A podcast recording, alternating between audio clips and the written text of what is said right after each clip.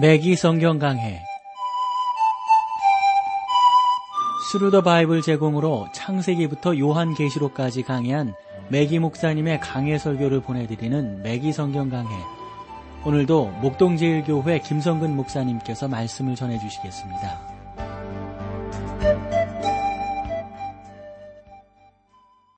애청자 여러분 안녕하셨습니까? 매기 성경 강해 자 오늘도 여러분들을 베드로 전서로 모시겠어요. 지난 시간에 서론과 1장 1절 말씀을 나누었는데 오늘은 1장 2절 말씀부터 보도록 하겠습니다. 곧 하나님 아버지의 미리 아심을 따라 성령의 거룩하게 하심으로 순종함과 예수 그리스도의 피 뿌림을 얻기 위하여 택하심을 입은 자들에게 편지하노니 은혜와 평강이 너희에게 더욱 많을지어다. 사도 베드로는 즉시 깊은 교리를 다루고 있는데 예를 들자면 그는 삼일체의 교리를 말한다고 볼 수가 있습니다.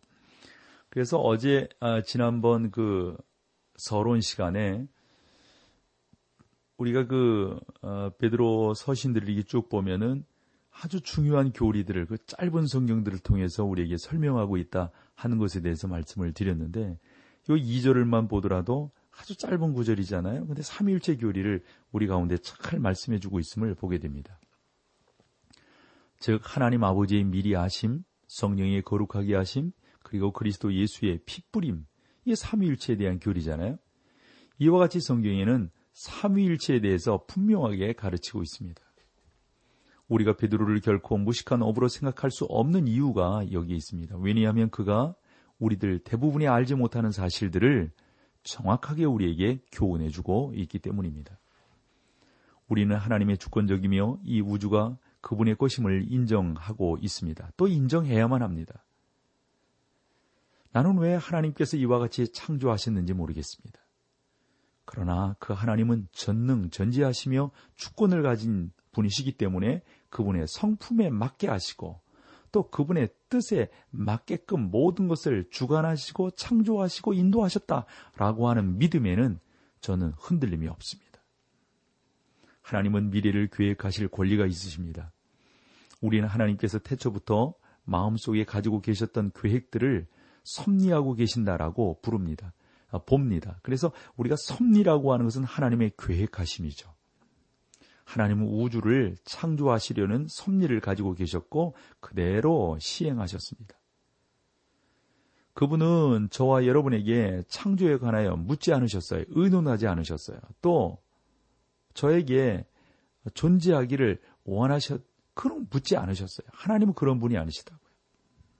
하나님은 하나님께서 계획하신 그 모든 일들을 그대로 진행하시는 거룩하신 분이라고 하는 사실, 그저 우리는 인정하고 받아들일 수밖에 없는 것이죠. 또한 인간의 탈을 어, 어떤 뭐랄까 좀 허용하시는 그런 섭리가 있으시단 말이죠. 저는 이것이 하나님의 계획 가운데 커다란 부분을 차지하고 있다고 어, 믿습니다. 하나님은 사람으로 하여금 도덕적 행위자를 창조하실 때 그가 자유를 가지고 어, 나름대로 선택할 수 있도록 만드셨다고 하는 그래서 우리 사람들에게는 자유의지가 있다고 하는 것을 우리가 꼭 기억을 해야 합니다. 인간은 하나님을 불순종하게끔 음? 그렇게 선택할 수 있도록 하실 수도 있고, 그러니까 인간이 그렇게 선택할 수 있도록 할 수 있고, 순종하며 나아가는 것을 선택할 수도 있게끔 하나님은 우리에게 자유 의지를 주셨다 하는 겁니다. 하나님께서 일부를 선택하여 구원하시기 위해 세상에 구세주를 보내실 또한 섭리를 그러므로 갖고 계셨습니다. 그리고 그대로 시행하셨어요. 하나님은 또 그 예수님에게 나오는 자들을 구원하시려고 하는 계획들을 갖고 계셨어요. 예수님께서는 요한복음 6장 37절에 이렇게 말을 했죠.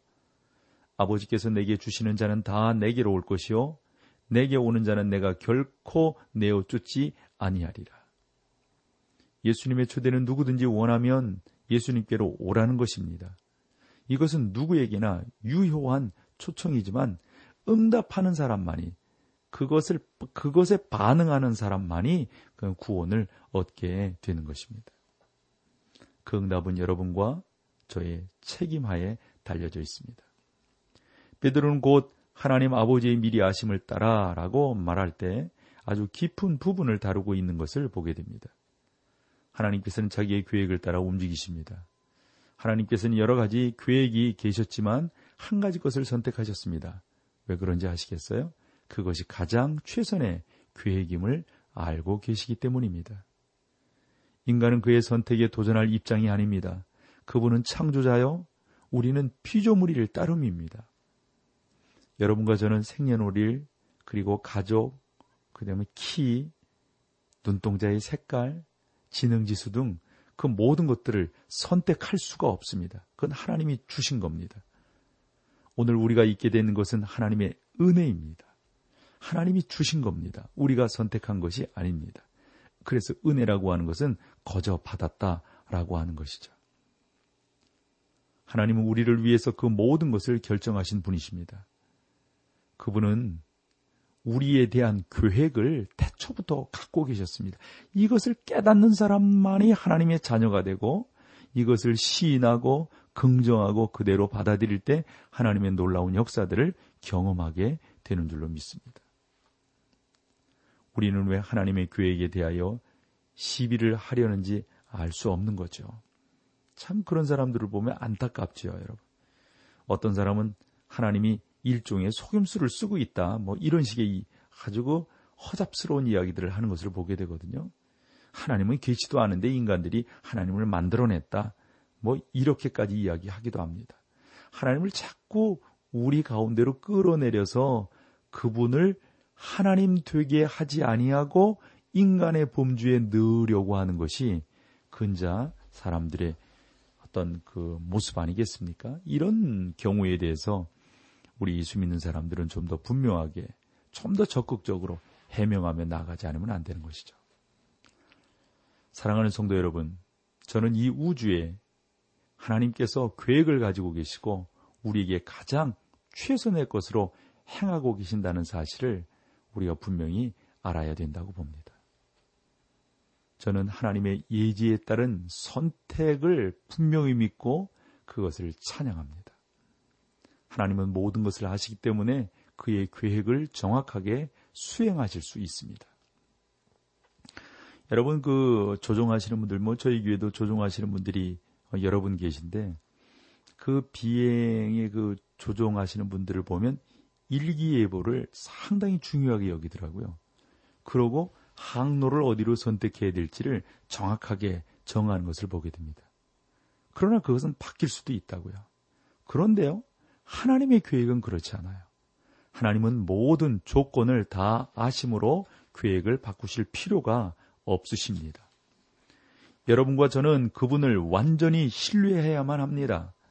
베드로가 하나님의 미리 아심을 따라 선택하셨다고 말하는 것은 하나님 아버지가 어떠한 분인지를 그분의 지혜와 그분의 지식이 어떠한 분인지를 우리 가운데 정확하게 말씀하고 있다고 봅니다.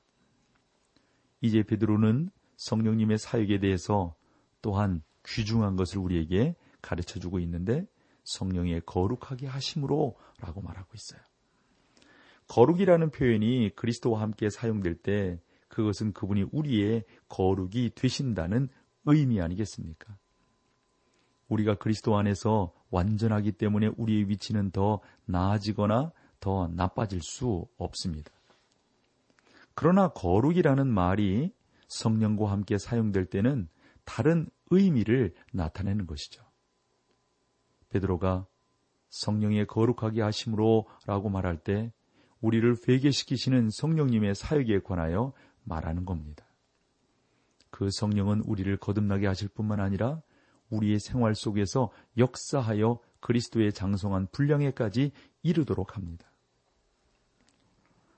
그런데 불행하게도 50년 이상 신앙생활을 하시는 분들, 60년 이상 신앙생활 하신 분들, 그런 분들 가운데도요, 여러분 아직도 어린아이와 같은 신앙이 있는 분들이 계신 것은 참 안타까운 일이죠. 전혀 장성하지 못했단 말이에요. 성령의 사역은 다른 게 아닙니다. 이 땅에 있는 우리를 거룩하게 하는 거예요. 성숙하게 하는 거예요. 성장시키는 겁니다. 저는 이 점을 더욱 여러분들에게 강조하기를 소망합니다. 다시 한번 반복할게요. 하나님 아버지의 미리 하심을 따라 택하심을 입은 자들에게 성령께서 우리를 거룩하게 해주신다라고 하는 겁니다. 그러니까 여러분 요 2절을 우리가 보면서 그 안에 사도 베드로가 삼위일체에 대해서 우리에게 아주 잘 설명하고 있음을 우리가 보게 되는 것. 이건 참 감사한 일입니다. 하나님 아버지의 미리 하심을 따라 성령의 거룩하게 하심으로 순종함과 예수 그리스도의 핏뿌림을 얻기 위하여 택하심을 입은 자들 바로 누굽니까? 저와 여러분인 것이죠. 그래 너무너무 감사하고 너무너무 찬양할 수밖에 없는 거죠. 베드로가 어, 이 유대주의 속에서 성장한 그 유대인들에게 지금 편지를 쓴 것 아니겠어요? 이 편지를 쓴 것에 대해서 참 그 당시 사람들은 참 쇼크였을 거예요. 어, 똑같은 유대인인데 어떻게 이럴 수가 있는가? 그래서 이 베드로는 이 구약에 대해서 나름대로 많이 이 뭐라 그럴까 이렇게 증거하고 있음을 우리가 보게 되는 겁니다. 자, 여기서 우리 찬양 함께하고 계속해서 말씀을 나누겠습니다.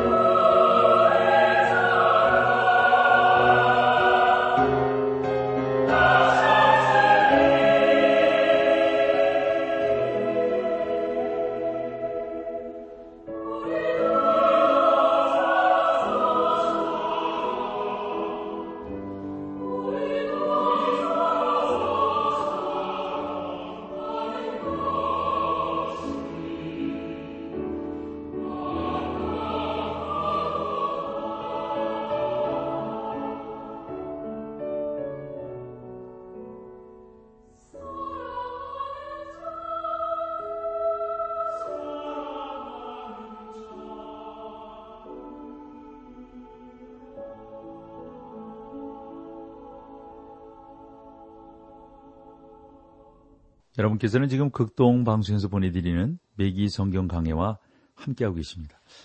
자, 우리가 2절 말씀 계속해서 설명하고 있거든요. 2절을 보면은 삼위일체에 대한 교리가 그 안에 잘 들어있음을 여러분들과 함께 나누었어요. 그래서 앞부분에서 우리 하나님 아버지의 택하심, 그리고 성령의 거룩하게 하심, 이 거룩하게 하심, 먼저 택하심이라고 하는 것은 하나님 아버지의 지혜죠.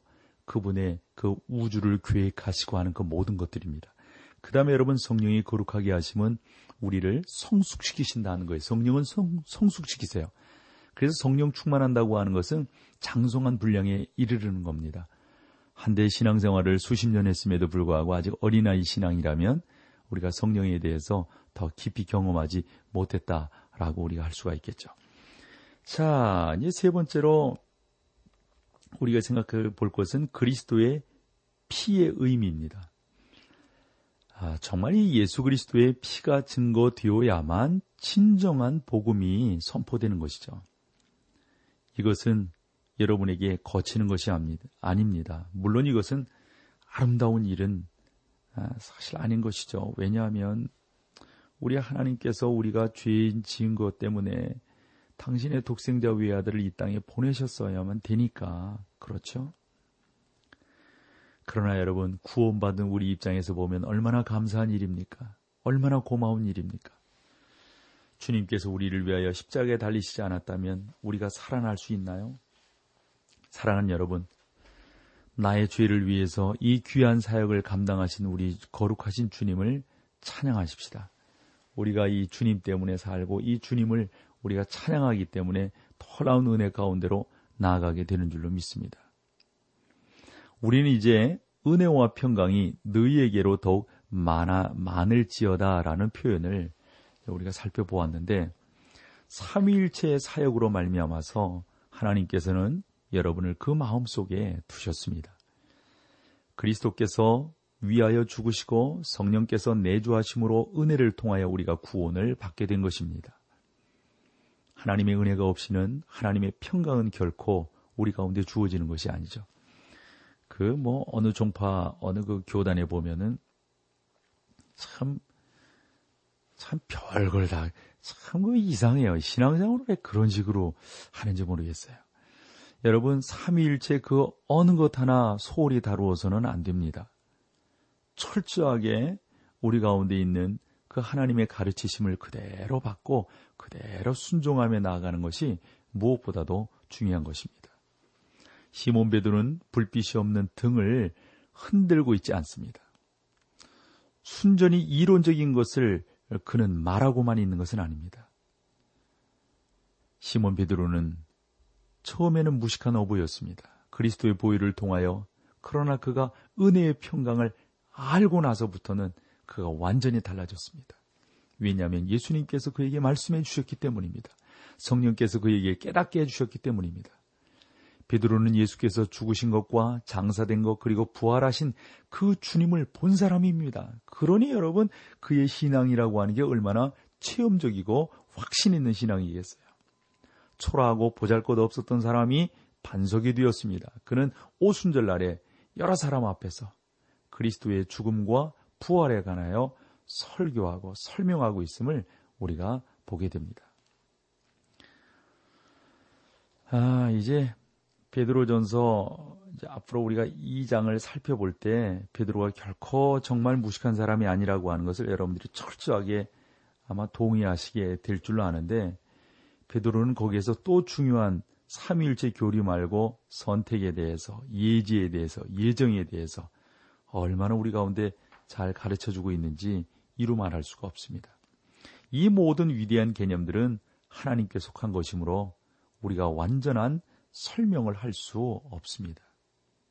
우리는 모든 것을 아시는 무한하신 하나님에 대하여 말할 뿐입니다.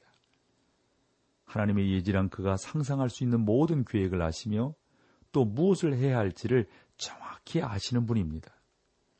우리는 그것을 미리 정하심이라 아, 미리 정해 놓으셨다 이렇게 우리가 이해하죠.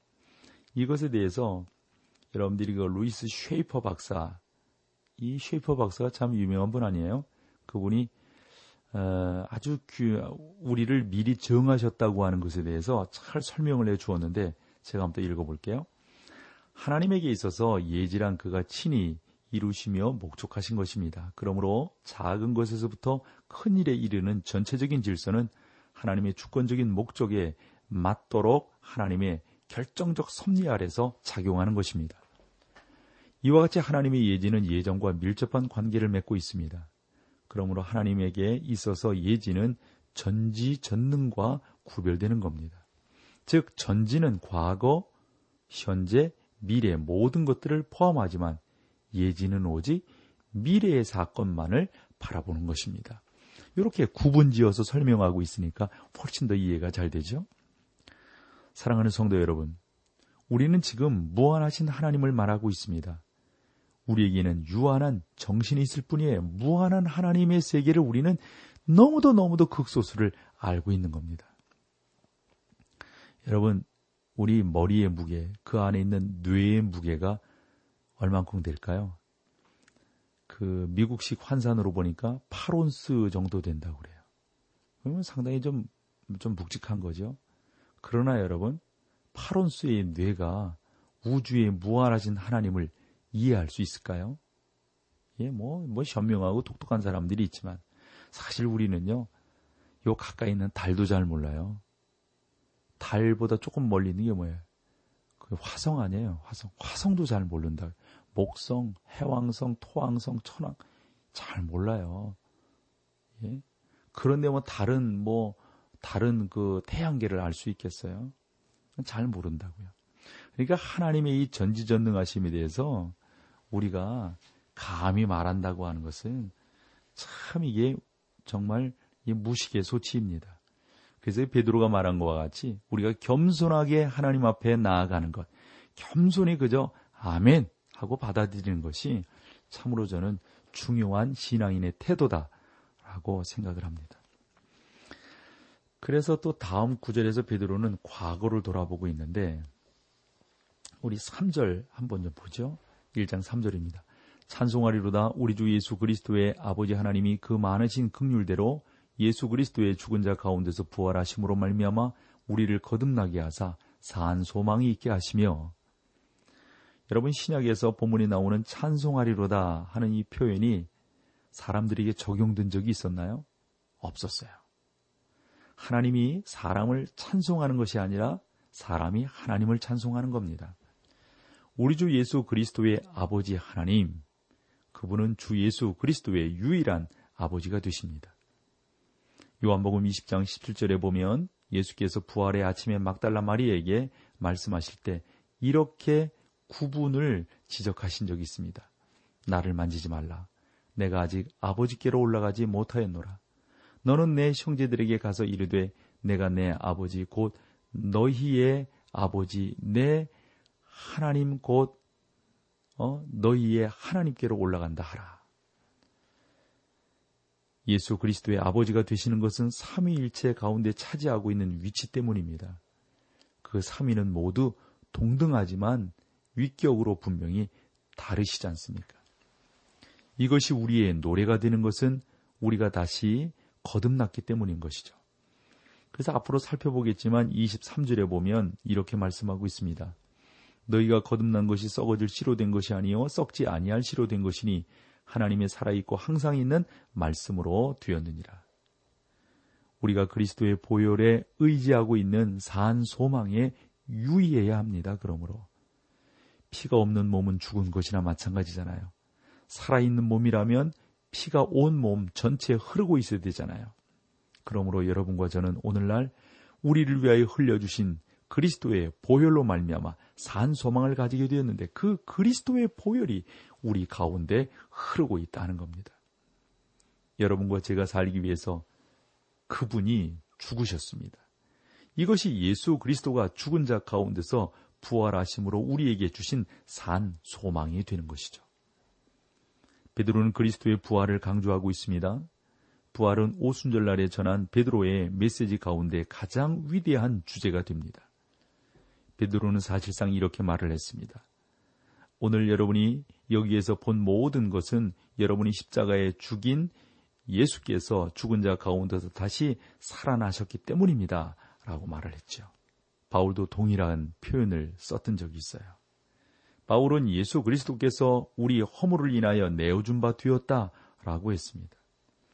그러나 우리의 의가 되시기 위하여 또 우리들로 하여금 그리스도 안에 있도록 하기 위해서 주님은 죽으셨지만 그것으로 끝이 아니라 부활하셨다 하는 겁니다. 그분은 단순히 우리로부터 죄를 제거하신 것이 아니라 우리에게 의가 되어 주셨습니다. 우리는 예수 그리스도의 의를 힘입어 하나님 앞에 서는 겁니다. 베드로는 하나님께서 우리를 위하여 과거에 이루어 주신 일들을 묘사하고 있습니다. 이제 그는 미래를 다루고 있어요. 4절로 한번 가보실까요?